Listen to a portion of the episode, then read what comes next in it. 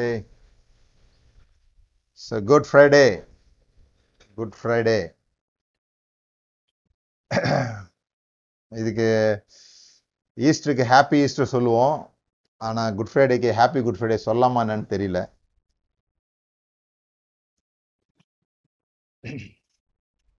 பொதுவாக குட் ஃப்ரைடேயில் 7 வார்த்தைங்க நிறைய பேர் இன்னைக்கு காலையில் கேட்டிருப்பீங்க, அல்லது நீங்களே கூட பேசியிருப்பீங்க சில இடங்களில். ஆனால் இன்னைக்கு நான் ஏற்கனவே போட்ட தலைப்பின்படி எந்த பாவத்திலிருந்து இயேசு நம்மை விடுவித்தார், அதான் இன்னைக்கு நான் பேச போகிறேன். ஸோ இது முழுசும் பேசி முடிச்சிட முடியுமான்னு தெரியல. ஏன்னா நம்ம இன்னைக்கு கேட்டுக்கிட்டு இருக்கிற பாவம் என்கிற விஷயங்கள் ஒரு 1500 வருடம் அல்லது 1600 வருடம் கட்டி மெதுவாக ஸ்லோவாக ப்ரொசீஜர் ஆகி ஒரு கட்டடமாக பலமாக நிற்கிற ஒரு விஷயத்தை நம்ம மாறுபட்டு பேசும்போது, இவ்வளோ நாள் நீங்கள் கேட்டதுலேருந்து இது கொஞ்சம் குழப்பமாக வித்தியாசமாக பதில் மொத்தமாக கிடைக்காத மாதிரிலாம் ஒரு கன்ஃபியூஷன் இருக்கும். கவலைப்படாதீங்க, தொடர்ந்து கேட்க கேட்க சரியாயிடும். நம்முடைய கேம்ப்லையும் இதை குறித்து நான் சில காரியங்கள் பேசியிருக்கிறேன். ஆனால் இந்த கேள்வி எல்லார் மனதிலையும் இருக்கும்னு நான் நினைக்கிறேன். அதாவது, எந்த பாவத்திலிருந்து இந்த உலகத்தினுடைய மொத்த பிரச்சனைகளுக்கும், இந்த உலகத்தினுடைய எல்லா பிரச்சனைகளுக்கும் காரணம் பாவம். Sin is the problem and Jesus is the solution. இது நமக்கு நல்லா தெரியும். பாவம் தான் பிரச்சனை, இயேசு தான் பரிகாரம், இயேசு தான் பதில். ஆனால் நமக்கு தெரியாதது என்னன்னா, பாவம்னா என்ன அப்படின்றது தெரியல. பாவம்னா என்னன்னு தெரியாத போது எப்படி சல்யூஷன் என்னன்னு நமக்கு தெரியும்? பிரச்சனை என்னன்னு தெரியாத போது எப்படி இயேசு என்ன சொல்யூஷன் அது கொடுத்தாருன்னு தெரியுன்றது தான் இங்கே பிரச்சனையாக இருக்குது. கிறிஸ்தவத்தினுடைய குழப்பம் அதை தான் பார்க்குறோம். நாம் பாவம்னு சொல்கிறது எதை சொல்கிறோன்னு சொன்னால், நியாயப்பிரமாணத்தை மீறுகிறதெல்லாம் பாவம்.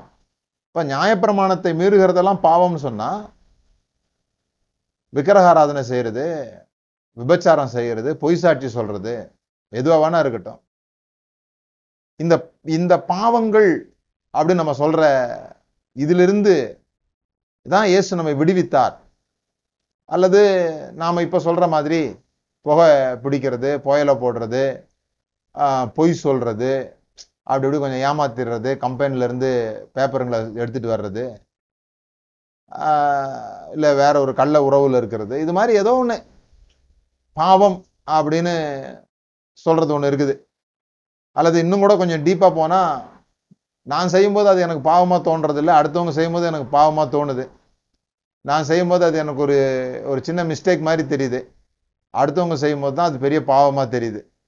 ஆனால் நம்ம பாவம்னு என்ன டிஃபைன் பண்ணுறோமோ அதிலிருந்து நம்ம விடுவிக்க தான் இயேசு கிறிஸ்து சிலுவைக்கு போனாரா? இயேசு என்ன விடுவிச்சார்? புகை பிடிக்கிறதுலேருந்து விடுவிச்சார், உபச்சாரம் செய்கிறதுலேருந்து விடுவித்தார். இதெல்லாம் நான் நிறைய முறை இயேசு விடுவித்ததை பார்த்துருக்குறேன். ஒரு ஆள் இயேசுவை சொந்த ரட்சகராக ஏற்றுக்கொள்ளும் பொழுது அவருடைய, ஏன் என்னுடைய வாழ்க்கையில் நான் ஒரு புகை பிடிக்கிற நபராக தான் இருந்தேன். யாருக்குமே தெரியாது, நான் சீரட்டு குடிப்பேன்னு கூட யாருக்கும் தெரியாது. ஆனால் நான் என்னைக்கு இயேசு கிறிஸ்துவை ஏற்றுக்கொண்டனோ அடுத்த நாள் எனக்கு அது ஆட்டோமேட்டிக்காக என்னை விட்டு விலகிருச்சு. அதுலலாம் எனக்கு டவுட்டே கிடையாது. எனக்கு டவுட்டு இதுக்காக தான் இயேசு சிலுவைக்கு போனாரான்றது தான். ஏன்னா எனக்கு இன்னொரு வகை ஆட்களும் தெரியும். எவ்வளவோ முறை சுவிசேஷம் சொல்லி கூட சீரட்டு பிடிக்கிறத விடாத ஆள், வாயில் கேன்சர் வந்தோடனே டாக்டர் சொன்னதுனால விட்ட ஆளுங்கள்லாம் இருக்கிறாங்க. விபச்சாரத்துக்கு இயேசு தான் விடுதலை தர்றாருன்னு இல்லை, தூக்கி போட்டு 4 மீதி போலீஸ் ஸ்டேஷனில் மீச்சோன்னு விட்ட ஆளுலாம் இருக்கிறாங்க. புரியுதுங்களா? இப்போ இங்கே தான் பிரச்சனை வருது. இயேசு கிறிஸ்து எந்த பாவத்தின் நிமித்தம் சிலுவைக்கு போனார்? அல்லது இப்படி கேட்குறேன், நான் மரியாள்கிட்ட தூதன் சொல்லும் பொழுது, அவருக்கு இயேசு என்று பெயரிடுவாயாக, அவர் தமது ஜனங்களின் பாவங்களை நீக்கி அவர்களை ரட்சிப்பார்னு சொன்னாரே, அப்படி சொல்லும்போது இந்த இஸ்ரவேல் ஜனங்களுடைய பாவங்களை நீக்கி ரட்சிப்பார், அது தெளிவாக இருக்குது. தமது ஜனங்களின் பாவங்களை நீக்கி ரட்சிப்பார்னு தான் சொன்னார். தமது அப்படின்னா யூத ஜனங்கள். அப்போ யூத ஜனங்களுடைய புகைப்பிடிக்கிற பழக்கத்திலேருந்து, பான்பராக் போடுற பழக்கத்திலேருந்து அவர்களை விடுவிப்பார்னு மேரி புரிஞ்சுக்கிட்டாங்களா அப்படிங்கிறது தான் நம்முடைய முக்கியமான கேள்வியாக இருக்குது. ஏன்னா நம்முடைய சுவிசேஷம் அப்படிப்பட்டதாக இருக்குது. நம்முடைய நரேட்டிவ் நம்ம சொல்கிறது அதான் நான் சொல்கிறேனே, இந்த உலகத்தில் சில சமயங்களில் மிக குழப்பமான ஒரு நிலையில் நாம் இருக்கிறோம். கேள்வி கேட்காத கிறிஸ்தவர்களாக ஒரு கதையை நம்புகிறோம். நான் கேம்பில் அடிக்கடி சொல்கிறது போல் இந்த நரி பழம் சாப்பிட்ட கதை நல்லா இருக்குது, ஆனால் நரி பழம் சாப்பிடுமான்னு நம்ம கேள்வி கேட்டதில்லைன்னு சொல்கிறது போல் ஒரு வடிவமைப்பு, ஒரு கட்டமைப்பு நமக்கு சொல்லப்பட்டிருக்குது. அதில் கூட நமக்கு ஒரு குழப்பம் இருக்குது. இயேசு பாவத்திலேருந்து நம்மளை ரட்சித்தாரா அல்லது தேவனுடைய கோபத்திலேருந்து நம்மளை காப்பாற்றினாரா? அது ஒரு கேள்வி தானே. இயேசு பாவத்திலேருந்து நம்மை ரட்சித்தாரா அல்லது தேவனுடைய கோபத்திலேருந்து நம்மை காப்பாற்றினாரா? நிறைய நேரம் நம்முடைய சுவிசேஷம் என்ன சொல்லுதுன்னா, கோபமான ஒரு கடவுள்கிட்ட இயேசு கிறிஸ்து எப்படியா நம்மளை காப்பாற்றிட்டாரு அப்படிங்கிற மாதிரி ஒரு கதை சொல்கிறோம். என்ன நடக்குது? ஏதேன் தோட்டத்தில் மனிதனை ஆண்டவர் உண்டாக்கி வைத்தார். சாப்பிடக்கூடாதுன்னு ஒரு பழத்தை பற்றி சொல்லிட்டு போனார், ஆனால் அவன் அந்த பழத்தை சாப்பிட்டுட்டான். இதுதான் பாவத்தினுடைய துவக்கம். இந்த பாவம் செஞ்சதுனால அதுக்கப்புறமா அது என்னவோ அவனுடைய அந்த பழத்தை உள்ளே சாப்பிடும்போது அவன் ரத்தத்துக்குள்ளே என்னமோ நடந்துருச்சு போல் இருக்குது, ஆதாமுடைய ரத்தத்துக்குள்ளே. அதுக்கப்புறமா அந்த ஆதாமுக்கு பிறக்கிற பிள்ளைங்கள்லாம் பாவிகளாகவே பிறக்கிறாங்க. இந்த பாவிகளாக பிறக்கிறாங்கன்னு ஏன் கண்டுபிடிச்சாங்க அப்படின்னு சொன்னால், யாருமே சொல்லிக் கொடுக்காம சில தவறுகள் பிள்ளைங்க ஆட்டோமேட்டிக்காக செய்கிறதுனால அப்போ இது ரத்தத்திலே ஊறி இருக்குது அப்படின்றத கண்டுபிடிச்சிட்டாங்க. அப்போ யாராலையும் அவர்களை மீட்க முடியாது, யாராலையும் அவங்கள பரலோகத்துக்கு கொண்டு போக முடியாது. ஏன்னா பரலோகத்தில் இந்த மாதிரி தப்பு செய்கிறவங்களுக்கு இடம் இல்லை. கடவுள் வேறு பயங்கர கோபக்காரர கடவுள், அவர் பக்கத்தில் சேர்க்க மாட்டார் இந்த பாவிகளை. அதனால் இந்த வசனத்தை கூட இப்படி தப்பாக புரிஞ்சுக்கிட்டாங்கன்னு நினைக்கிறேன். இங்கிலீஷில் இந்த யோவான் 3:16 இப்படி சொல்லியிருக்குது, தேவன் தம்முடைய ஒரே பேரான குமாரனை கொடுத்து இவ்வளவாய் உலகத்தில் அன்பு கூர்ந்தார் அப்படின்னு சொல்லிட்டு. அது இங்கிலீஷில் எப்படி இருக்குன்னா, God so loved the world so that he gave his only begotten son அப்படின்னு இருக்கும். அதை நாம் எப்படி வாசிக்க ஆரம்பிச்சிட்டோன்னு சொன்னால், God is so angry at the world and he killed his only begotten son அப்படின்னு வாசிக்க ஆரம்பிச்சிட்டோம்.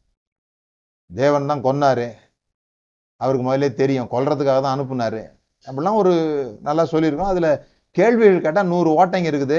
அதனால் அது கேள்வி கேட்காத வரைக்கும் பிரச்சனை கிடையாத ஒரு கதையாக அது நமக்கு சொல்லப்படுது. அப்போது மனிதனுடைய ரத்தத்துக்குள்ளே ஏதோ ப்ராப்ளம் வந்துடுச்சு. ஆகவே சுத்தம் இல்லாத அந்த ரத்தத்துக்கு மத்தியில் அவர் சுத்தமுள்ள ரத்தம் உடையவராக அந்த சுத்தமுள்ள ரத்தத்தை சிந்தினதுனால, அதுவும் கடவுளுடைய ஏற்பாடாகவே இருந்தது. நம்மளெல்லாம் கடவுள் கொல்றதுக்கு ஆயத்தமாக இருக்கும்போது, பயங்கர கோபமாக இருக்கும்போது, இயேசு கிறிஸ்து நம்ம மேலே இருந்த கோபத்தை அவர் மேலே வாங்கிக்கிட்டாரு.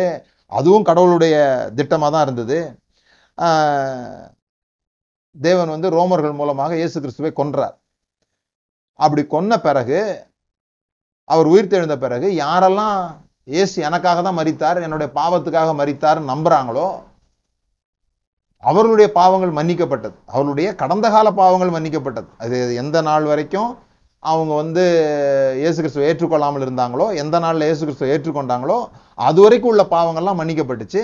மன்னிக்கப்பட்ட பிறகு பாவம் செய்யாமல் பாதுகாப்பாக இருந்தீங்கன்னா, பாவம் செய்யாமல் பரிசுத்தமாக வாழ்ந்தீங்கன்னா ஒரு வேளை நீங்கள் பரலோகத்துக்கு போய் சேரலாம்.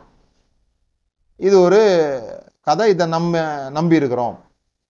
இப்படி தான் நானும் இயேசு கிறிஸ்துவை ஏற்றுக்கொண்டேன், எப்படியாவது பரலோகத்துக்கு போனோம், அதுக்காக தான் நான் இயேசு கிறிஸ்துவை ஏற்றுக்கொண்டேன்.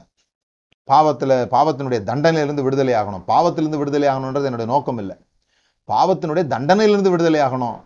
அவர் ரொம்ப கோபமாக இருக்கிறாரு, இவ்வளோ ரத்தம் சிந்தின பிறகு கூட நீ ஏற்றுக்க மாட்டியான்னு இன்னும் கடுப்பாக கோபமாக இருக்கிறாரு அப்படின்ற மாதிரிலாம் ஒரு இமேஜினேஷன் நமக்கு இருந்தது. ஆனால் இதை கேள்வி கேட்க ஆரம்பித்த பிறகு நிறைய கேள்விகள் வர ஆரம்பிச்சிச்சு. நிறைய கேள்விகள் எனக்கு இதில் வந்தது. அதில் முக்கியமானது, ஒய் கிராஸ்? இயேசு கிறிஸ்துவின் ரத்தம் சிந்தப்படுறது மிகுந்த அவசியமாக இருக்குது இந்த உலகத்தில். இயேசு கிறிஸ்துவின் ரத்தம் பரிசுத்தமான ரத்தம். இயேசு கிறிஸ்துவின் ரத்தம் சிந்தப்பட்டால் தான் இந்த உலகத்தினுடைய பாவங்கள் மன்னிக்கப்படும்.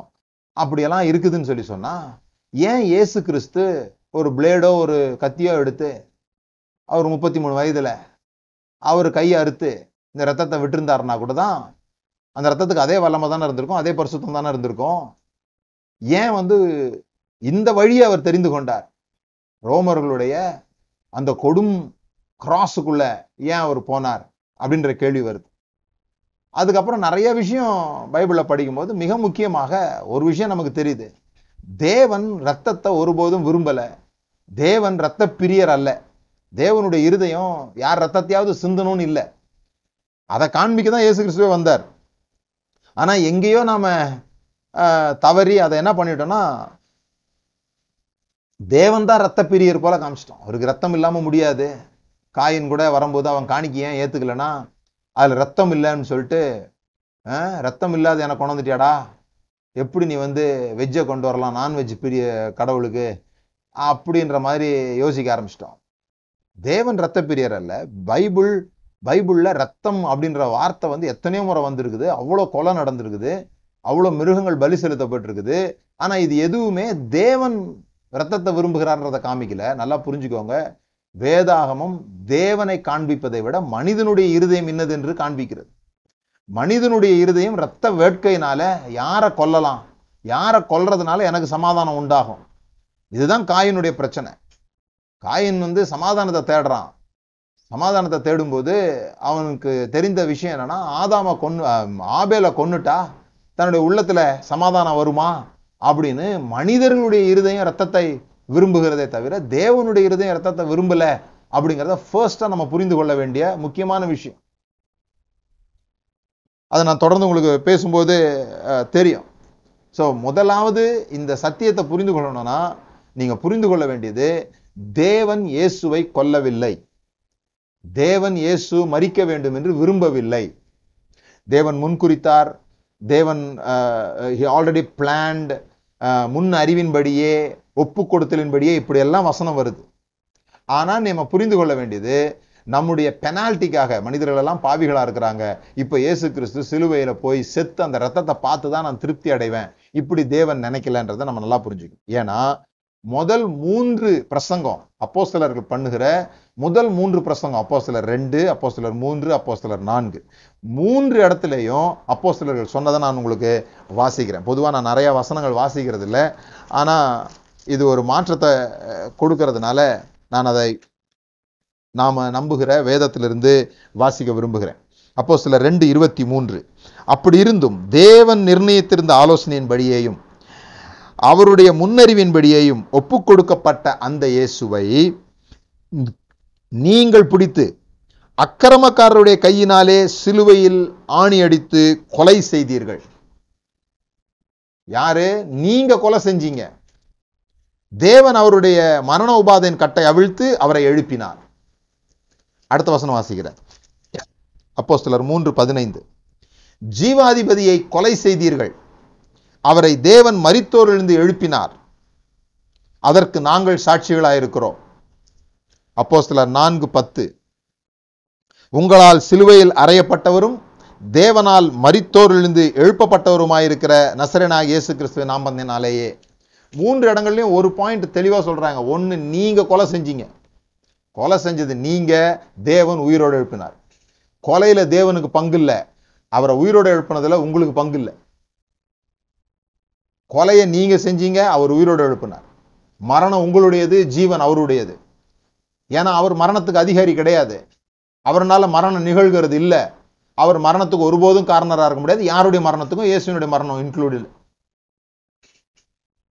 இப்போ இந்த வார்த்தைகளுக்கெல்லாம் நான் விளக்கம் பண்ணணும்னா ரொம்ப போகணும். நான் இப்போ என்னுடைய ஸ்கோப் ஆஃப் டைமில் அது கிடையாது. ஆனால் நான் புரிந்து கொள்ள வேண்டியது, தேவன் இயேசுவை கொல்லவில்லை.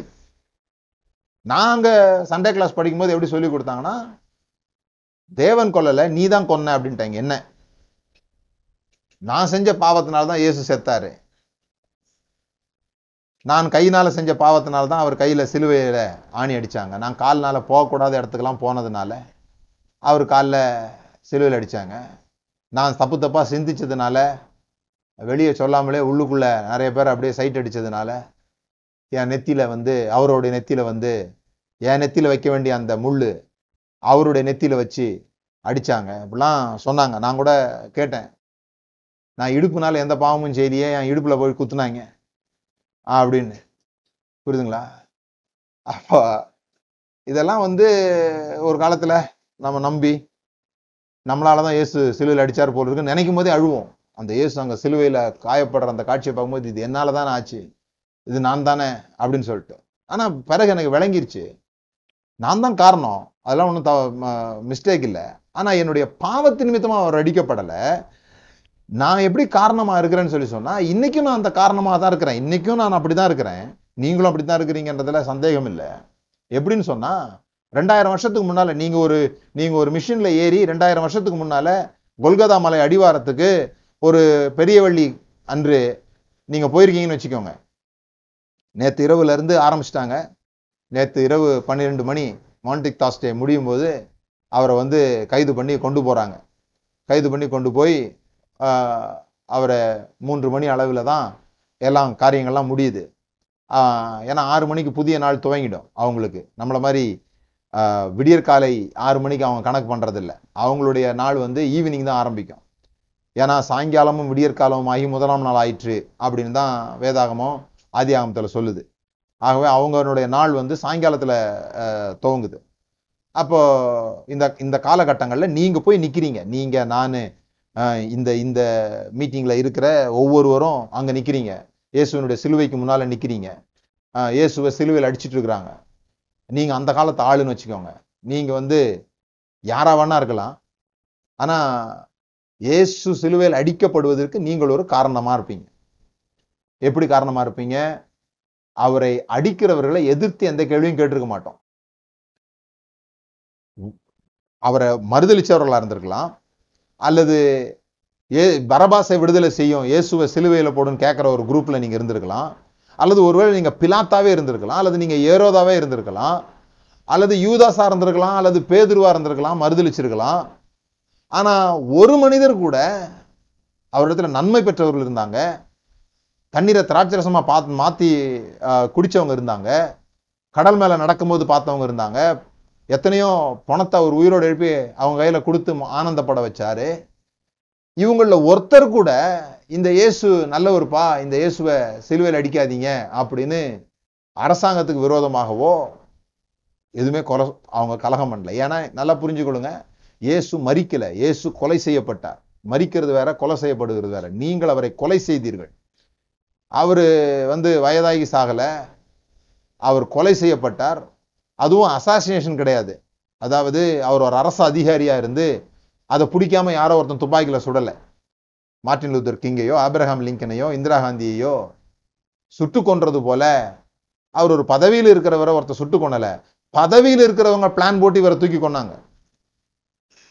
சில சமயங்கள்ல அதில் வேடிக்கை மனிதர்கள் நிறைய பேர் இருக்காங்க தியானிக்கும் பொழுது பார்த்துருக்கீங்களா? பிலாத்து சொல்றான், நான் கை கழுவிடுறேன், இந்த குற்றத்தில் எனக்கு எந்த சம்மந்தமும் இல்லை, இவரை பார்க்க எனக்கு நல்லவராக தான் தெரியுது அப்படிலாம் சொல்லி கை கழுவுற பிலாத்து என் முன்னால் வந்தாருன்னா நான் கேட்பேன், முதலாவது நைட்டு 12 மணிக்கு ரோம போர்ச்சவர்கள் போனாங்களே, அவங்களுக்கு யார் அதிகாரம் கொடுத்தது, அவங்களுக்கு யார் கையெழுத்து போட்டது? இதே பிலாத்து தான்.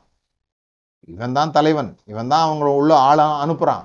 ஆனால் இங்கே வந்த பிறகு அவன் என்ன பண்ணுறான், ஒரு பீஸ் மேக்கிங், ஒரு புரோக்கராக ஒரு வேலை செய்ய பார்க்குறான். அதான் அங்கே இருக்கிற அரசியல்.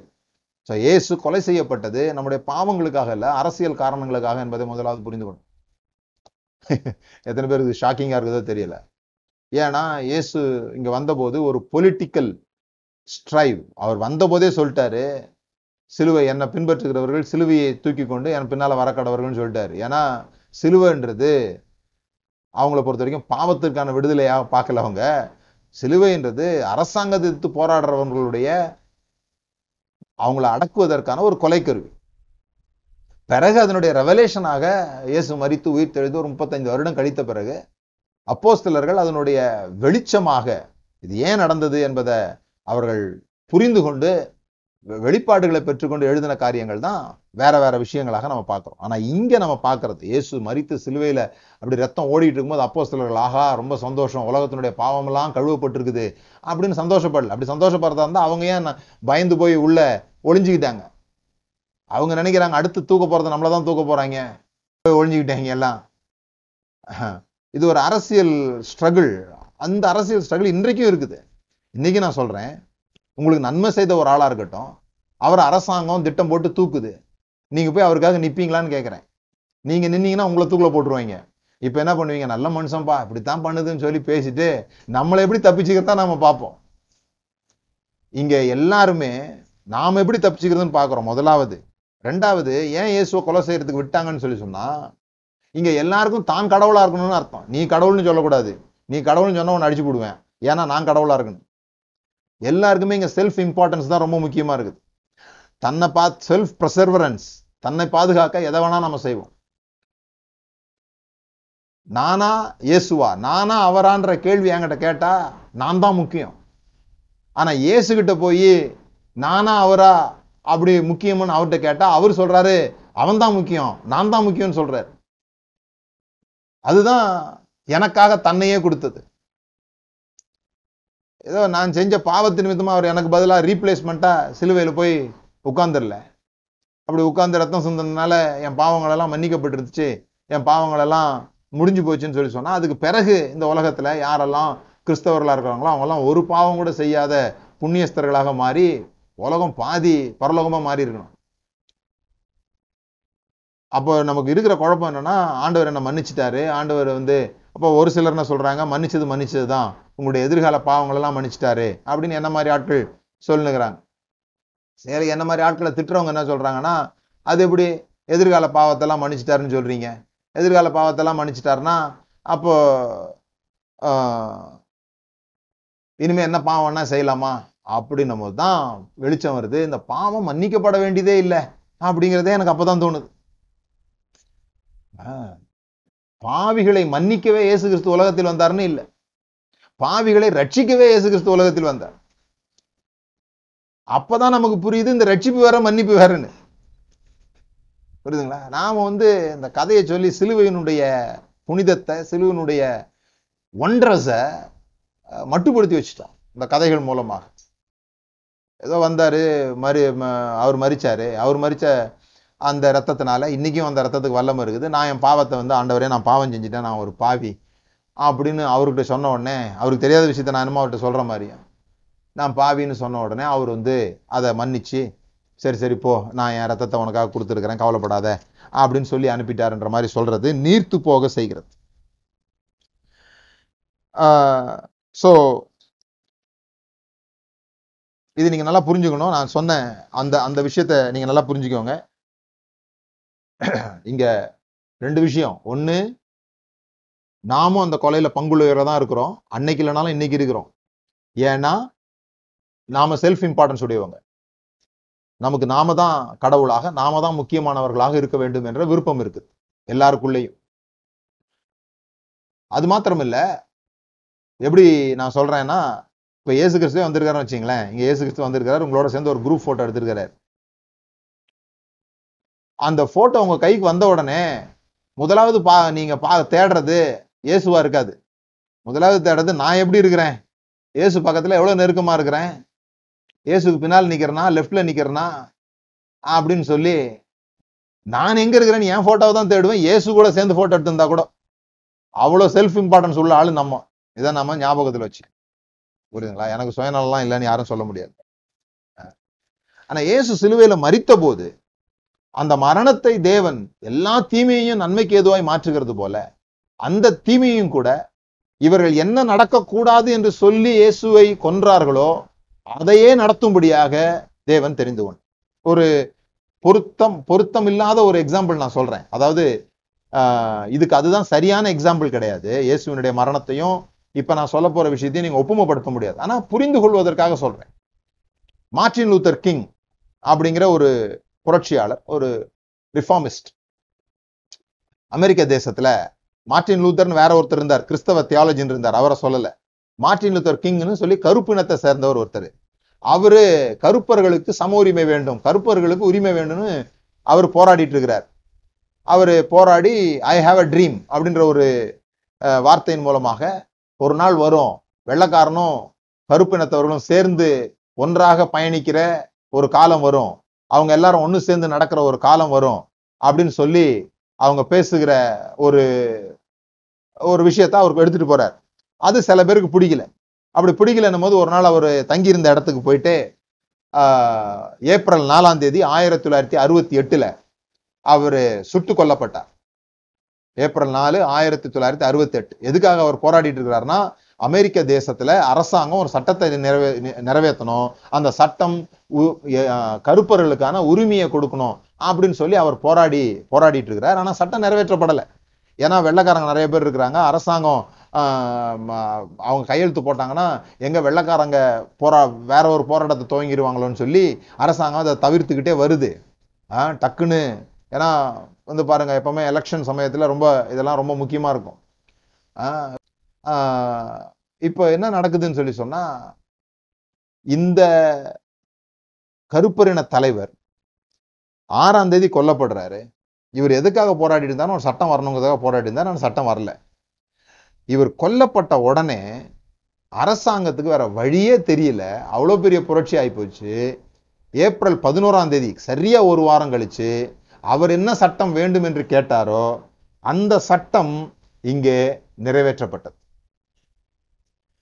எதை அவங்க ஈவிலா நினைச்சாங்களோ அதுவே அவர்களுக்கு எதிர்ப்பாக மாறி, இவரை கொன்னுட்டா பிரச்சனை முடிஞ்சிடும் நினைச்சாங்க.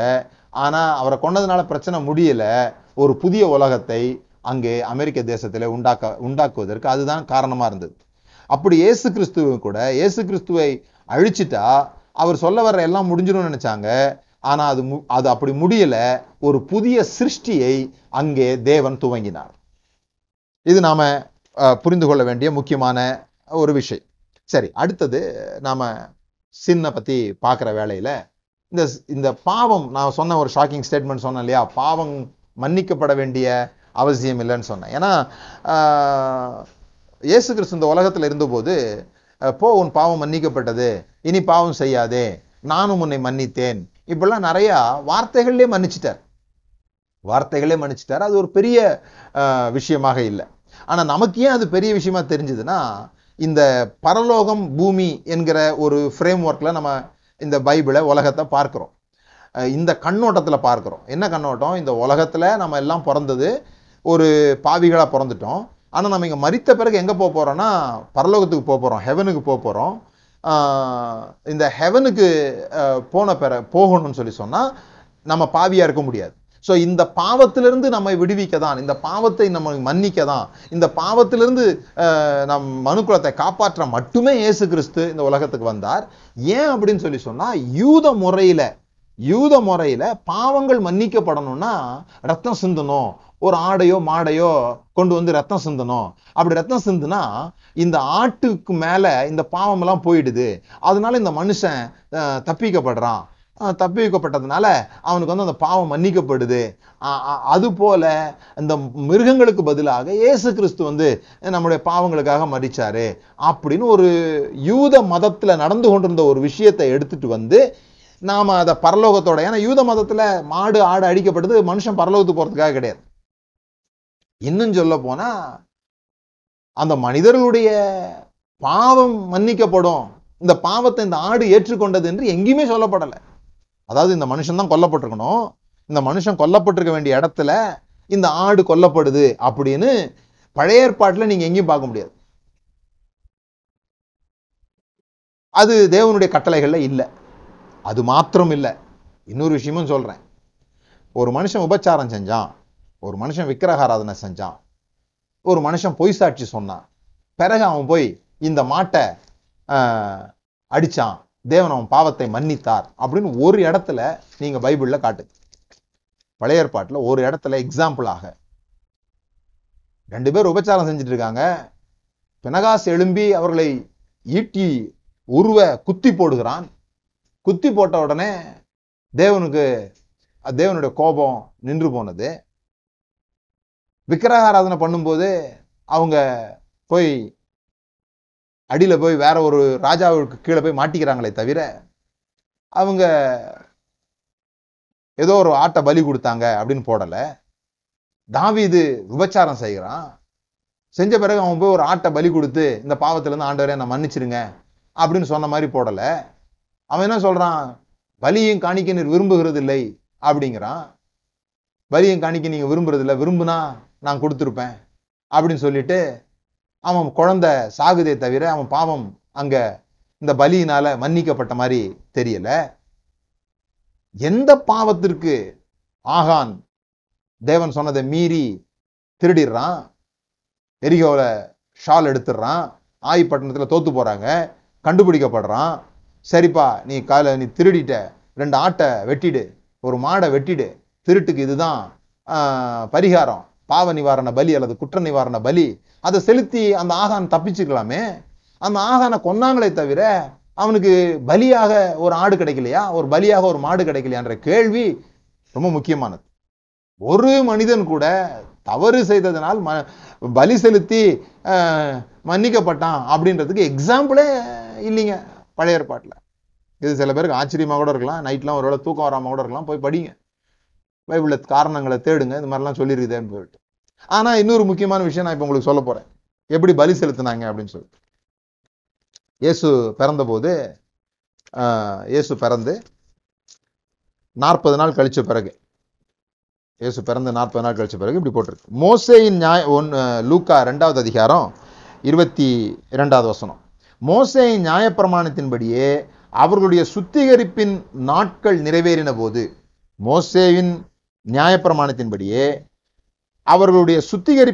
நிறைவேறின போது, முதற்பேரான எந்த ஆண் பிள்ளையும் கர்த்தருக்கு பரிசுத்தமானது என்றும் கர்த்தருடைய நியாயப்பிரமாணத்தில் எழுதியிருக்கிறபடியே அவரை கர்த்தருக்கு ஒப்பு கொடுக்கவும், கர்த்தருடைய நியாயப்பிரமாணத்தில் சொல்லியிருக்கிறபடி 1 ஜோடு காட்டுப்புறாவையாவது 2 புறா குஞ்சுகளையாவது பலியாக செலுத்தவும் அவரை எருசலேமுக்கு கொண்டு போனார்கள். இப்போ இதுல இயேசு கிறிஸ்துவை கர்த்தருக்கு ஒப்படைக்கிறதுக்காக போனதுனால இந்த பலி கிடையாது. சுத்திகரிப்பின் நாட்கள், மரியாளுக்கு சுத்திகரிப்பின் நாட்கள் முடிஞ்சிருக்குது, அதுக்கு தான் இந்த பலி. அதாவது இன்னும் உங்களுக்கு விளங்குற மாதிரி சொல்லணும்னா லேவியராகமம் 12வது அதிகாரத்தில் பாருங்க. லேவியராகமம் 12வது அதிகாரம் 4வது வசனம் 6வது வசனம். 4வது வசனத்திலிருந்து நான் வாசிக்கிறேன். பின் 8ஆம் நாளிலே அந்த பிள்ளை நுனித்தோலின் மாம்சம் விருத்த சேதனம் பண்ண கடவுது.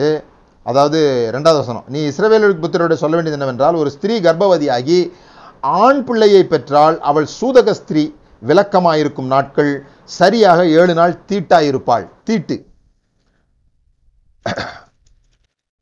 பின்பு அவள் 33 நாட்கள் தன் உதிர சுத்திகரிப்பின் நிலையிலே இருந்து சுத்திகரிப்பின் நாட்கள் நிறைவேறும் அளவும் பரிசுத்தமான யாதொரு வஸ்தையும் தொடவும் பரிசுத்த ஸ்தலத்துக்குள் வரவும் கூடாது.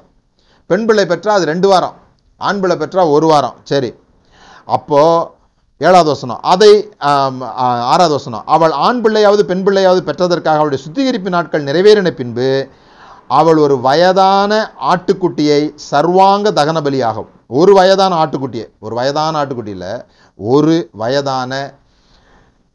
இயர் ஓல்டு ஆட்டுக்குட்டியை சர்வாங்க தகன பலியாகவும், 1 புறா குஞ்சையாவது காட்டு புறாவையாவது பாவ நிவாரண பலியாகவும்.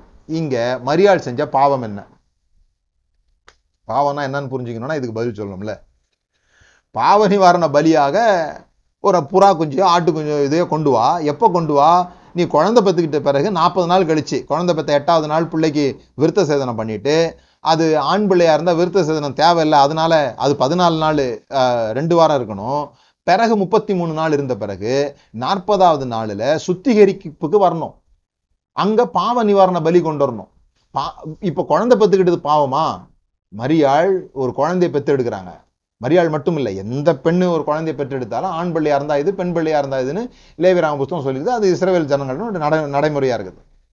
அப்போ இங்க பாவ நிவாரண பலியாக கொண்டு வான்னு சொன்னது எதுக்காக கொண்டு வர சொல்லியிருக்குது? மரியாள் குற்றம் செஞ்சா ஆகவே பாவ நிவாரண பலி தேவைன்னு சொல்லலை. அவள் தீட்டானாள், ஷி பிகேம் இம்பியூர். ஏதோ ஒரு காரணங்களுக்காக அந்த காலத்தினுடைய மெடிக்கல் ஃபெசிலிட்டிஸினுடைய அடிப்படையில் அதை இம்பியூர்னு முடிவு பண்ணிட்டாங்க. இப்போ அதெல்லாம் இம்பியூர்லாம் கிடையாது, புரியுதுங்களா? அந்த காலத்தில் அது இம்பியூர். அந்த இம்பியூர் போகணும்னு சொன்னால் ஒரு பலி கொடுக்கணும், ஒரு ரத்தம் சிந்தப்படணும் அப்படின்னு சொல்லி. ஸோ பாவத்திற்காக பலி செலுத்தல, சுத்தம் உண்டாகிறதுக்காக பலி செலுத்தப்பட்டிருக்கு. It's not about punishment. அந்த பலி ஒரு ஒரு ஒரு குற்றத்திற்கு பதிலாக, மரியாள் செய்த குற்றத்துக்கு பதிலாக 1 ஆடு இல்லை. எங்கேயுமே அப்படி இல்லை, குற்றத்துக்கு பதிலாக இல்லை. கிறிஸ்து நம்முடைய பஸ்கா, பஸ்கான்னு சொல்றோம், கிறிஸ்து நம்முடைய பஸ்கா. ஆமா, கிறிஸ்து நம்முடைய பஸ்கா. அப்ப அந்த பஸ்கா ஆட்டுக்குட்டி எதற்காக அடிக்கப்பட்டது? இஸ்ரேல் ஜனங்களுடைய பாவங்களுக்காகவா? இஸ்ரேல் ஜனங்க ஏதோ பாவம் பண்ணிட்டாங்க, அவங்க பாவம் போகணுங்கிறதுக்காக பஸ்கா அடிக்கப்பட்டதா? இஸ்ரவேல் ஜனங்கள் மீட்கப்பட வேண்டும் என்பதற்காக ஆடு அடிக்கப்பட்டதா? அதான் இங்க ரொம்ப முக்கியம். இஸ்ரவேல் ஜனங்கள் எகிப்தின் அடிமைத்தனத்திலிருந்து மீட்கப்படுவதற்காக அது அடிக்கப்பட்ட ஆட்டுக்குட்டியை தவிர அவருடைய பாவங்கள் மன்னிக்கப்படுறதற்காக அடிக்கப்பட்ட ஆட்டுக்குட்டி இல்லை. அப்ப இயேசு நம்முடைய பஸ்கான்னு சொன்னா அவர் நம்மை மீட்பதற்காக அதை சிந்திருக்கிறாரே தவிர மன்னிப்பதற்காக இல்லை. ஏன்னா மன்னிப்பதற்கு ரத்தம் தேவையில்லை. ஏன்னா நம்ம பாவம்ன்ற சென்ஸ் என்னன்றதை நீங்க புரிஞ்சுக்கணுங்கிறதுக்காக சொல்றேன், புரியுதுங்களா? ஏன்னா சில சமயத்துல நம்முடைய பாவங்களுக்காக இயேசு மரித்தார் அப்படின்னு 1 கொரிந்தியர் 15:3 நீங்க வாசிக்கலாம். அப்படி வாசிக்கும் போது சில இப்போ உள்ள இந்த உபதேசங்கள் நமக்கு வரும்போது ஆமா நம்முடைய பாவங்களுக்காக அவர் மரித்தார், நம்முடைய பாவங்களுக்காக மரித்தார், நம்முடைய பாவங்களின் தண்டனைக்காக அவர் மரிக்கல. It's not paying the price to God. அதுதான் நான் சொல்ல வரேன். So sacrifice is not for forgiveness but to cleanse from impurity. ஒரு ஒரு அசுத்தத்திலிருந்து சுத்தமாகுவதற்காக. நம்முடைய மனசாட்சி அசுத்தமா இருந்தது, அந்த மனசாட்சியை சுத்தப்படுத்துவதற்காக இந்த ரத்தம் அப்படின்னு சொல்லி எழுதுறாங்க. விளங்குதுங்களா? ஏன்னா இந்த பாவம் இந்த சாக்ரிஃபைஸ் அப்படிங்கிறது என்ன நம்ம புரிஞ்சுக்கணும். சாக்ரிஃபைஸ் அல்லது சக்ரமம் அப்படிங்கிற அந்த வார்த்தை எதுலேருந்து வந்ததுன்னா, மேக்கிங் ஹோலி.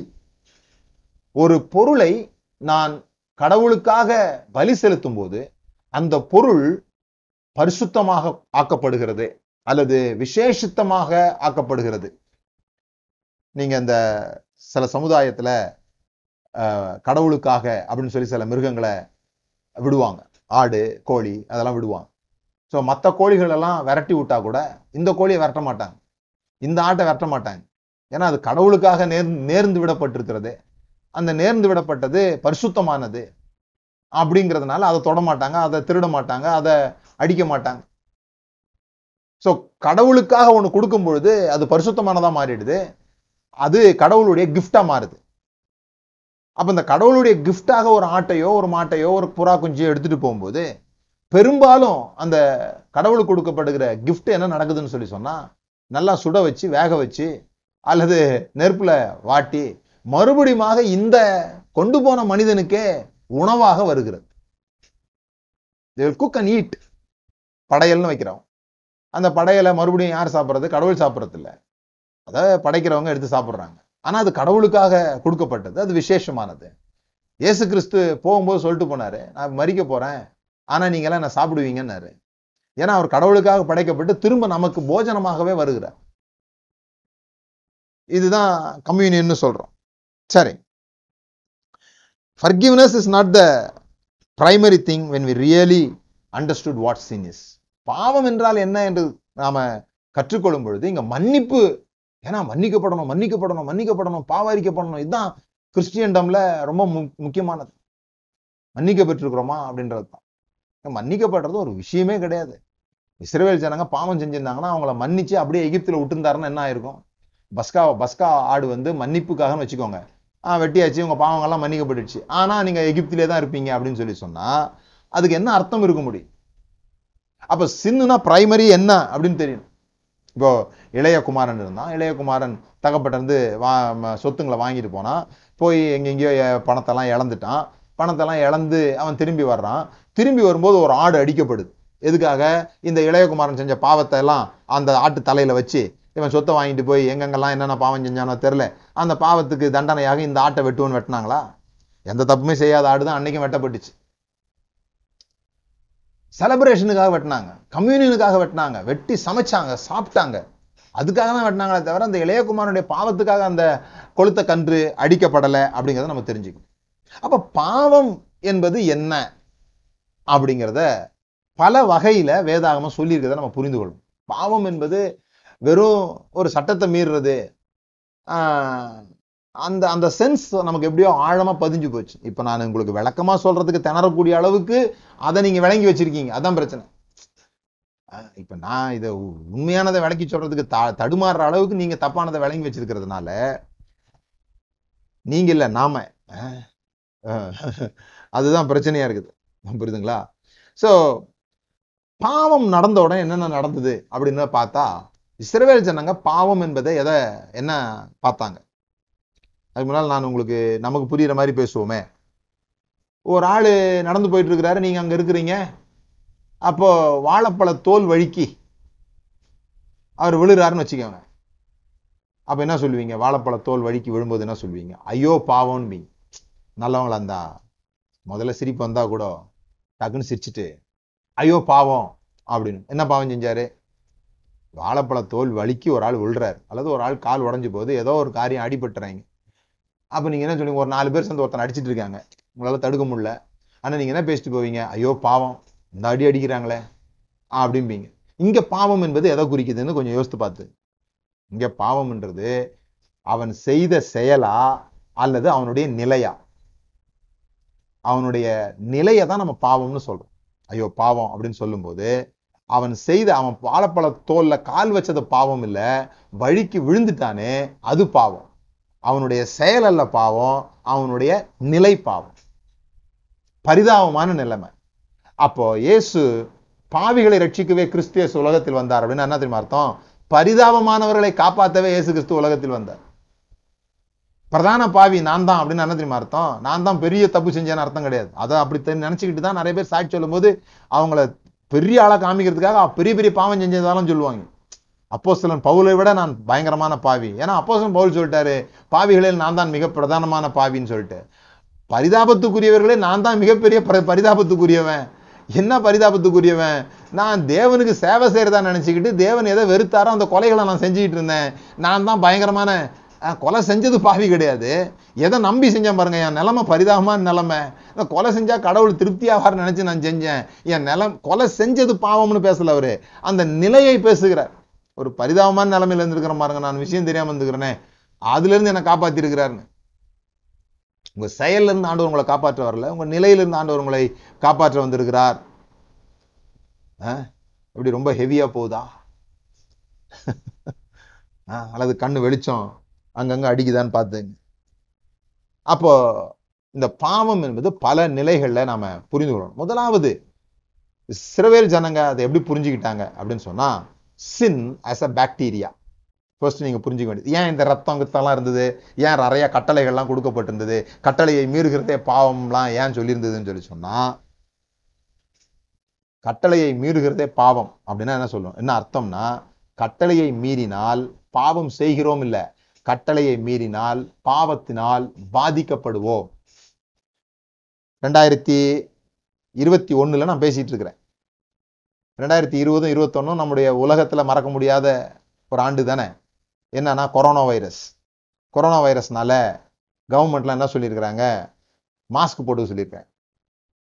இப்போ ஃபைன்லாம் போடுறாங்க, மாஸ்க் போடலன்னா ஃபைன்லாம் போடுறாங்க, ஏன்னா எப்படியாவது மாஸ்க் போடுங்க. ஆனா நம்முடைய கதையில அதை ஒரு ஓமையா சொல்லணும்னா, நீங்க மாஸ்க் போடாதது பாவம் இல்லை, மாஸ்க் போடாதது பாவம் இல்லை. ஆனா மாஸ்க் போடலைன்னா வெளியே அங்க ஒரு பாவம் இருக்கிறது, அந்த பாவத்துக்கு பேரு கொரோனா வைரஸ். அந்த கொரோனா வைரஸ் உங்களை தாக்கிறோம், நீங்க ஐயோ பாவம் ஆயிடுவீங்க. மூச்சு முட்டி சளியெல்லாம் பிடிச்சி மூச்சு விட முடியாம இழுத்து ஐயோ பாவம் என்ன மாதிரி கஷ்டப்படுறான் அப்படின்னு சொல்லிடுவோம். அப்போ இந்த மாஸ்க் போடுறது உங்களை இந்த பாவம் தொடாமல் பாதுகாக்கிறது. நீங்க பாவம் செய்யல, விளங்கிடுச்சா? விளங்கணும், கை வைத்துங்க பார்க்கலாம். பாவம் செய்யல, ஆனா பார்டர் கிராஸ் பண்ணும்போது, அதாவது எப்படி வியாதி இப்போ நமக்கு பேப்பர்லாம் இருக்கிறதுனால, நமக்கு டிவிலாம் இருக்கிறதுனால நிறையா செய்திகள், நம்ம ஆளுங்களே நிறையா சிபிஐ இலுமினாட்டி மாதிரிலாம் ஆட்கள்லாம் சொல்கிறதுனால நமக்கு இப்போ சில விஷயங்கள் புரியுது.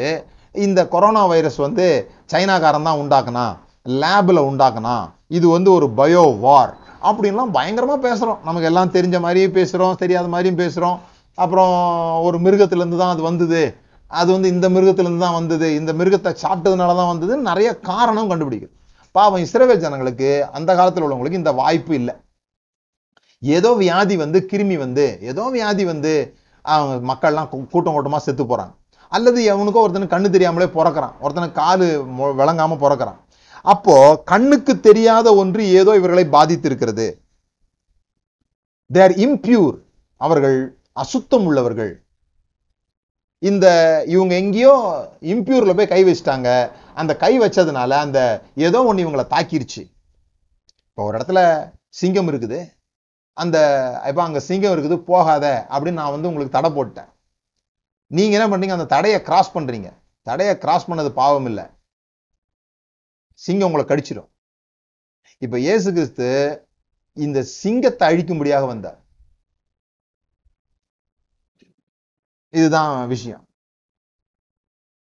நீங்க சாவறதுக்கு பதிலாக சிங்கத்திட்ட அவரு போய் சாகல.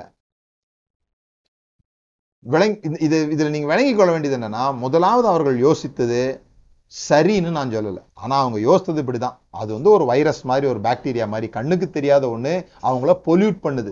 திடீர்னு வந்து செத்து போறாங்க ஜனங்கள்லாம். அப்போ வந்து இவங்க என்ன பண்றாங்க, ஏதோ ஒன்று நம்மை தாக்குகிறது. அப்ப அவங்களுக்கு ஒரு நம்பிக்கை என்ன ஏற்படுதுன்னு சொல்லி சொன்னா, இந்த மரணத்தை ஜெயிக்கணும்னா ஜீவன் வேணும். இது மரணம் உண்டாக்குது. இந்த மரணத்தை ஜெயிக்கணும்னா ஜீவன் வேணும். அந்த ஜீவன் ரத்தத்தில் இருக்குது.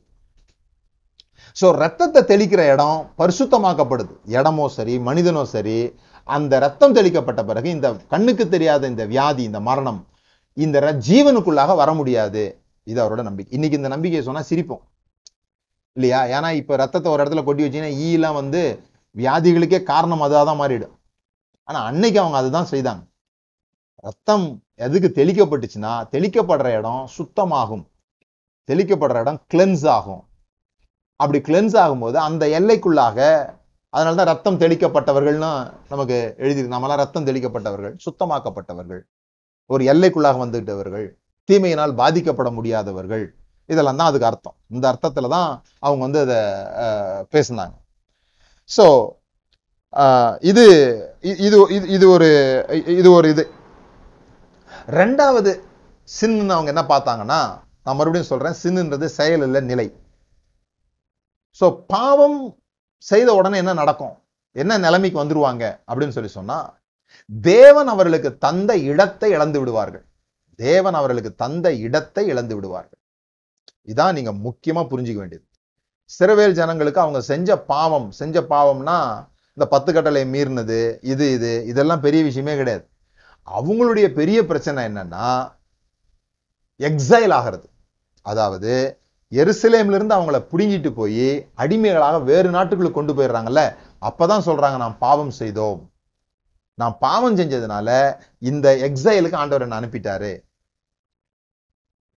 ஏதேன் தோட்டத்துல அவன் பழத்தை பறிச்சு சாப்பிட்ட உடனே தேவன் அவனுக்கு வைத்திருந்த இடம், அந்த ஏதேன் தோட்டம், அங்கிருந்து வெளியே அனுப்பப்படுறான். தேவன் அவனுக்கு தந்த இடம், அதுல இருந்து அவன் வெளியே அனுப்பப்படுறான். காயின் வந்து ஆபேல கொன்ன உடனே தேவன் வந்து சொல்றாரு, அவன்கிட்ட வந்து பேசுறாரு. அப்ப காயின் நம்ம சொல்றான், நான் பூமியில் நிலையற்றவனாய் அலைந்து திரிகிறவனாய் இருப்பேன். இந்த அலைந்து திரிகிறது அல்லது அவனுக்குன்னு ஒரு இடம் இல்லாம இருக்கிறது, இதுதான் அவங்களோட பெரிய பிரச்சனை. இதை தான் அவங்க பாவமா பாக்குறாங்க, பாவமான நிலைமையா பாக்குறாங்க, பரிதாபமா பாக்குறாங்க. சோ பிறகு நீங்க பாத்தீங்கன்னா எகிப்துக்குள்ள போயிடுறாங்க, எகிப்துக்குள்ள அடிமைகளா இருக்கிறாங்க. பிறகு பாபிலோனுக்குள்ள அவங்க போறாங்க. இப்ப இப்ப பாவம் செய்யறதுனால தான் அடிமையாகணுமா? இல்ல, எகிப்துக்குள்ள அவங்க போகும்போது எந்த பாவம் செஞ்சிட்டும் எகிப்துல அடிமையாகல. அவங்க பஞ்சத்துக்காக தேவனுடைய திட்டத்தின்படி யோசேப்பினுடைய அழைப்பை ஏற்று அவங்க அங்க போனாங்க.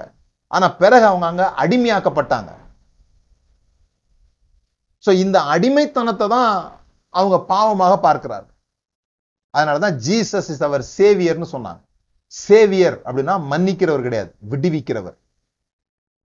Joshua is a saviour, Samson is a saviour. யாரெல்லாம் தங்களுடைய ஜனங்கள் அடிமைத்தனத்தில் இருக்கும்போது அவர்களை அந்த அடிமைத்தனத்திலிருந்து மீட்கிறார்களோ அவரை ரட்சகர் என்று சொன்னார்கள். அவன் ஒரு ரட்சகனாக எழுந்தான் அப்படின்னு சொன்னாங்க. இந்த இளையகுமாரன் கதையில கூட இயேசு சொல்லும் போது அவன் பாவம் செஞ்சான்னு சொல்லல, வீட்டை விட்டு போயிட்டான். அதுதான் பாவம், அதுதான் பரிதாபமான நிலைமை. அவனோட பரிதாபமான நிலைமைக்கு என்ன காரணம், வீட்டை விட்டு போயிட்டான். இப்ப நான் உங்களுக்கு புரியுற மாதிரி தமிழ்ல, கிறிஸ்தவ தமிழ்ல சொல்றேன், நாம் நம்முடைய ஸ்தானத்தை விட்டு விட்டோம். ஸ்தானம் அப்படின்னா என்னன்னே தெரியாது, ஆனா அதான் நமக்கு புரியும்.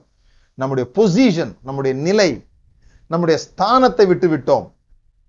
எப்படி விட்டோம், இந்த மனுக்குலம் எதற்காக உண்டாக்கப்பட்டதோ அந்த நிலையை அது இழந்து போனது. அதுதான் நான் உங்களுக்கு சொல்ல வரேன்.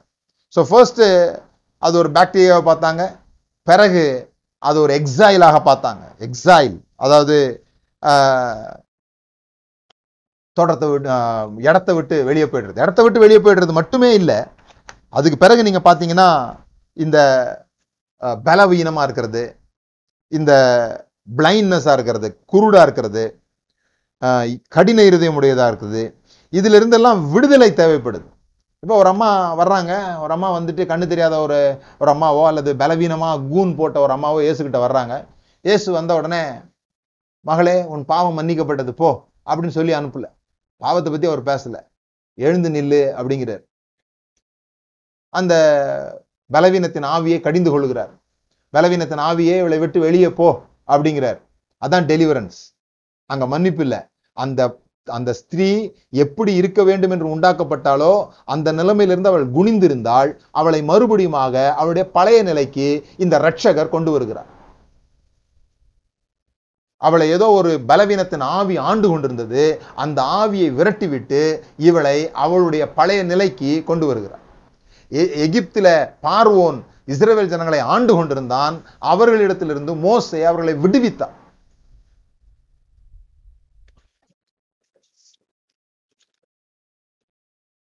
மூன்றாவது இந்த சின் அப்படிங்கிற வார்த்தையே என்னன்னு சொல்லி சொன்னா missing the mark. Missing the mark, missing the mark அப்படின்னா என்ன அர்த்தம்? ஒரு குறிக்கப்பட்ட ஒரு இடத்துல இருந்து ட்ரெஸ்பாஸ் பண்றது, அந்த மார்க்கை தாண்டுகிறது. ஆனா நம்ம கேள்வி, மார்க் ஆஃப் வாட்? எதை நாம் தாண்டணும்? எதை தாண்டணும் போது நாம் எல்லாரும் பாவம் செய்து தேவ மகிமையற்றவர்களானோம். ஃபாலிங் ஷார்ட் ஆஃப் க்ளோரி, அதுதான் பவுல் சொல்றார், தேவ மகிமையற்றவர்களானோம். தேவனுடைய மகிமைக்காக தான் மனிதர்கள் உண்டாக்கப்படுறாங்க. ஆனா பாவம் செய்யும் போது அவர்கள் பரிதாபமான நிலைமைக்கு போகும்பொழுது அவங்க தேவனுடைய மகிமையை கொண்டாட முடியாதவர்களாக மாறிவிடுகிறார்கள். தேவனுடைய மகிமையை அவங்க எடுத்துக்க முடியல, அல்லது தேவனுக்கு மகிமையாக அவங்க வாழ முடியல. அப்படின்னா என்ன அர்த்தம்? தேவனுக்கு மகிமையா வாழ்றதுன்னா என்ன? மகிமை அப்படிங்கிறதுக்கு ஒரு தனி சப்ஜெக்டே இருக்குது. ஆனா நான் உங்களுக்கு சொல்றேன், எப்போ ஒரு மனிதன் முழுமையாக வாழ்கிறானோ, அவன் எதற்கெல்லாம் உண்டாக்கப்பட்டானோ அப்படி வாழ்றானோ, அப்போ அது தேவனுக்கு மகிமையை உண்டாகும். ஒரு ஆர்டிஸ்ட் ஒரு படம் வரைகிறாரு, அந்த படம் பயங்கர செழிப்பாது, அந்த ஒரு படம்னா எப்படி இருக்கணுமோ அப்படி இருக்கும்போது அந்த அந்த அந்த படத்தை படைத்தவனுக்கு மகிமை உண்டாகும். ஒருவேளை அதுல ஒரு குறை ஏற்பட்டுடுச்சு, அந்த படத்துல ஏதோ ஒரு குறை இருக்குதுன்னு சொல்லி சொன்னா அந்த படத்துக்கு பிரச்சனை இல்லை, அதை படைத்தவனை மக்கள் மகிமைக்குரியவனாக பார்க்க மாட்டாங்க. அப்போ மனிதர்கள் கடவுளாக மாறாதது பிரச்சனை இல்லை, மனிதர்கள் மனிதர்களாக வாழாத போது தேவனுக்கு மகிமை உண்டாகாமல் போகிறது. மனிதர்கள் எப்படி வாழ முடியும் அப்படிங்கிறத காண்பிப்பதற்காக இயேசு கிறிஸ்து வந்தார். மனிதர்கள் எந்த பாவத்துல மாட்டிக்கிட்டு இருக்காங்கன்றதை காண்பிக்கிறதுக்காக இயேசு கிறிஸ்து வந்தார். சிலுவையில அவர் காண்பித்தது அதுதான். நீங்க என்ன பிரச்சனையில இருக்கீங்கன்னு ஆண்டவர் காண்பித்தார், நான் என்ன பிரச்சனையில இருக்கேன்னு ஆண்டவர் காண்பித்தார். நாம எல்லாரும் என்ன பிரச்சனையில இருக்கிறோம்? நம்மிலே நாம் சிறைப்பட்டு போயிருக்கிறோம். நம்மிலிருந்து நம்மை விடுவிப்பதற்காக இயேசு வந்தார். நமக்கு எல்லாருக்கும் என்ன விஷயம்னா, நம்ம எல்லாம் காடா மாறணும், அதான் நம்முடைய ஆசை. அதுக்காக தான் அவன் பழத்தை பறிச்சு சாப்பிட்றான், அதுக்காக தான் ஏஞ்சல்ஸ் எல்லாம் வந்து சண்டை போடுறாங்க, அவங்களுக்கு ஒரு கிங்டம் அவங்க உருவாக்கணும். நான் உங்களுக்கு சொல்கிறேன், பரிசுத்தம்னா என்னன்னு புரிஞ்சுக்கோங்க. Holiness means wholeness. ஹோலினஸ்னா பாவம் செய்யாமல் இருக்கிறது இல்லை, ஹோலினஸ்னா மனிதர்களோடு சமாதானமாக இருப்பது. அதுதான் பைபிள் பேசுது, way of maintaining peace and order in relationship. நான் பரிசுத்தராக இருக்கிறது போல நீங்களும் பரிசுத்தராக இருங்கள்னா அதுதான் அர்த்தம். நான் எல்லாரோடையும் சமாதானமாக இருக்கேன், எனக்கு யார் மேலேயும் கோபம் இல்லைன்னு ஆண்டவர் சொல்கிறார். அதுபோல் நீங்கள் இருங்க அப்படி சொல்கிறார். நாம் அதை வேற மாதிரி நம்ம சிக்கலாக்கி விட்டோம். அதுதான், அதில் தான் ஜீவன் இருக்குன்னு சொல்கிறார். மனுஷன் தனிமையா இருப்பது நல்லதல்ல. இதெல்லாம் ஆண்டவர் சொல்றது. மனிதர்கள் அவங்களோட ரிலேஷன்ஷிப்ல ஹோல்னஸா இருக்கும்போது, அது எப்படி ஹோல்னஸா இருக்க முடியும்னா, அவனுக்குள்ள அவன் ஹோல்னஸா இருக்கும்போது. மனிதன் எதையோ இழந்துட்டு தேடிட்டு இருக்கிறான். தோட்டத்துல நடந்தது அதுதான், அவன் இழந்துட்டான். எதை இழந்தான்? அதுவரையும் அவன் தன்னை பார்க்காதவனா இருந்தான். அந்த பழத்தை சாப்பிட்ற வரைக்கும் அவன் நிர்வாணமா தான் இருந்தான். ஆனா அவனை பார்க்கல. அவன் யாரை பார்த்து வாழ்ந்தான்? தேவனை பார்த்து வாழ்ந்துட்டு இருந்தான். அவன் நிர்வாணி என்று அறியாதிருந்தான். ஆனா அந்த பழத்தை சாப்பிட்டு நடந்த முதல் விஷயம், அவன் தன்னை நோக்கி பார்க்க ஆரம்பிச்சு. அந்த செல்ஃப் பார்த்த உடனே தான் எல்லா குழப்பமும் உண்டாகுது. நான் அதுதான் ஆரம்பத்தில் அதை சொன்னேன். Self preservance, self protection.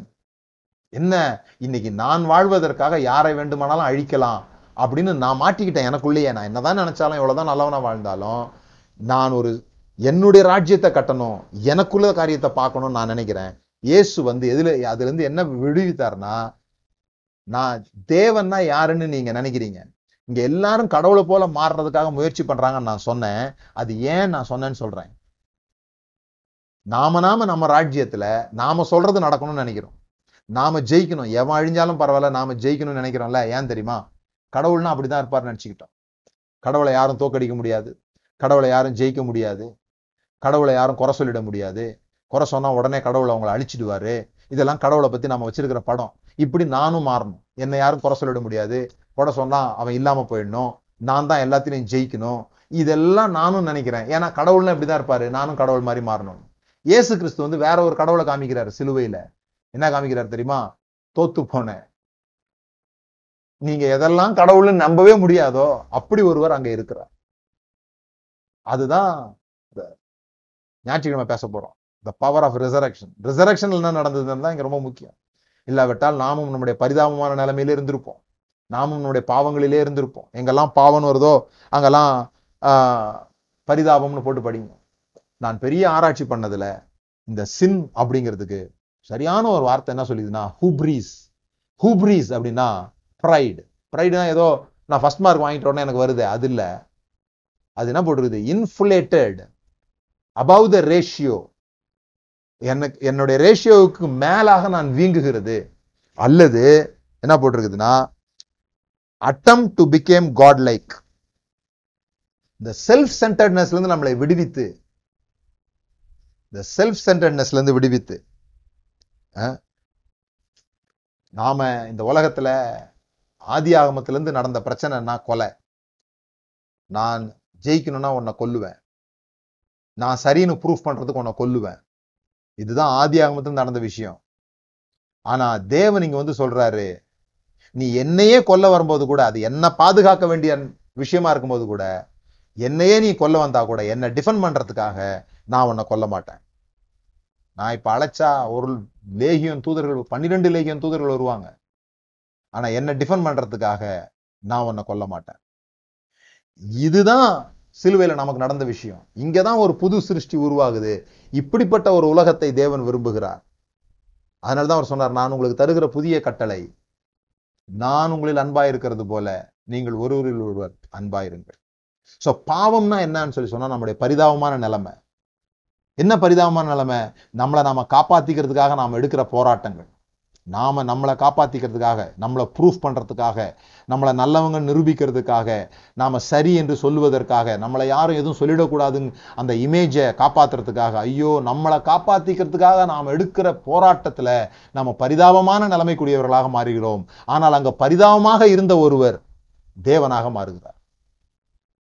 அவருக்கு இமேஜ் இல்ல, நிர்வாணமாக தொங்குகிறார், நிர்வாணமா சிலுவையில தொங்குகிறார். ரோம சாம்ராஜ்யம் குழம்பி போனது காரணமே அதுதான். என்னடா இது, இவ்வளோ போராடி ஜெயிச்ச ஒரு ராஜாவை சீசர்னு சொல்லாம ஜீசஸ் இஸ் அவர் லார்டுன்னு சொல்றாங்க. அவர் யாருன்னா தோத்து போனவர். அதான் ஆச்சரியம் பாருங்க. அதான் சிலுவை நம்மளுக்கு காண்பித்து நம்மளை நாம் அவரோடு கூட ஐடென்டிஃபை ஆகும்போது, கிறிஸ்துவோடு கூட நாம் சிலுவையில் அறையப்படும் பொழுது, அவரோடு கூட அறையப்பட்டால் அவரோடு கூட உயிர் தெழும்புகிறோம். அது ஐடென்டிஃபிகேஷன். அவரோடு கூட நம்மளை அடையாளப்படுத்தி கொள்ளும் பொழுது நாம் நம்மை பாதுகாப்பதிலிருந்து நாம் விடுதலை ஆகும். அதுதான் பெரிய போராட்டம் மனுஷனுக்கு. அதான் அவனோட பரிதாபமான நிலைமை. அந்த பாவத்திலிருந்து அவனை விடுவிப்பதற்காக வந்தான். உங்களுக்கு எது புரிந்ததோ இல்லையோ, செல்ஃப் சென்டர்ட்னஸ்ல இருந்து அதர் சென்டர்ட்னஸ்க்கு போறது தான் இருளின் அதிகாரத்திலிருந்து அன்பின் குமார ராஜ்யத்துக்கு போகிறது என்பதை புரிந்து கொள்வீர்களானால் சிலுவை அதற்கு காரணமாயிருந்தது என்பதை நாம் புரிந்து கொள்ள முடியும். எல்லாம் உங்களுக்கு விளங்கியிருக்குன்னு சொல்ல முடியாது, ஆனால் பல வெளிச்சங்கள் உங்களுக்கு வந்திருக்கும்னு நினைக்கிறேன். தொடர்ந்து ஞாயிற்றுக்கிழமை நம்ம பார்க்கிறது, இதை தொடர்ந்து பார்ப்போம். நம்ம ஜோமனும் பிதாவே, இயேசுவின் நாமத்தினால் நாங்கள் ஜெபிக்கிறோம். நீர் எங்களுக்கு தந்த அற்புதமான விடுதலைக்காக ஸ்தோத்திரம். எங்கள் பாவங்களை மன்னிக்கிறவராக அல்ல, எங்கள் பரிதாபமான நிலைமையிலிருந்து தேவ சாயல் இழந்தவர்களாக எப்படி வாழ வேண்டும் என்று தெரியாமல் வாழ்ந்து கொண்டிருந்த எங்களுக்கு இப்படி வாழ வேண்டும் என்கிற ஒரு இமேஜை இந்த சாயல்ல தான் நாங்கள் உண்டாக்கப்பட்டோம். நாங்கள் எங்களுக்காகவே போராடாமல் இருந்தா கடல்ல நடக்க முடியும், தண்ணீர் திராட்சரசமா மாறும். இப்படிப்பட்ட ஒரு மனிதர்களாக நாங்கள் வாழ முடியும் என்பதை எங்களுக்கு முன்பாக நீர் வாழ்ந்து காண்பித்து, தேவன் எப்படிப்பட்டவர் என்பதை எங்களுக்கு காண்பிக்கும்படியாக சிலுவைக்கு சென்று அன்பு இன்னதென்று வெளிப்படுத்தினதற்காக உமக்கு நன்றி ஆண்டவரே. இந்த அதர் சென்டர்னஸ் லைஃப்ல அன்பு இன்னதென்று நீர் எங்களுக்கு வெளிப்படுத்தி இப்படிப்பட்ட ஒரு உலகத்தை உண்டாக்க வேண்டும் என்று நாங்கள் உண்மை விசுவாசிக்கும்போது நம்முடைய பிள்ளைகளாக எங்களை மாற்றி உம்முடைய பணியை எங்களுக்கு தந்து இந்த உலகத்தை நீங்க விரும்புகிற உலகமா மாத்துறதுக்கான பொறுப்பை எங்க கையில தந்ததற்காக நன்றி. அந்த அம்பாசிடர்ஸா நாங்கள் தொடர்ந்து இதை செய்ய, சிலுவையை நாங்கள் இந்த எல்லா இடங்கள்லையும் சிலுவையை வாழ்க்கையாக வாழ எங்களுக்கு நீர் உதவி செய்யும்படியாக ஜெபிக்கிறோம். அது எங்களுக்குள்ளாக இருந்து, எங்கள் குடும்பங்கள்ல இருந்து, எங்கள் உறவினர்களுக்குள்ளாக இருந்து துவங்கட்டும் என்று சொல்லி நாங்கள் ஜெபிக்கிறோம். இயேசுவின் நாமத்தினால் பிதாவே, ஆமென். Thank you. God bless you. தொடர்ந்து சந்திப்போம்.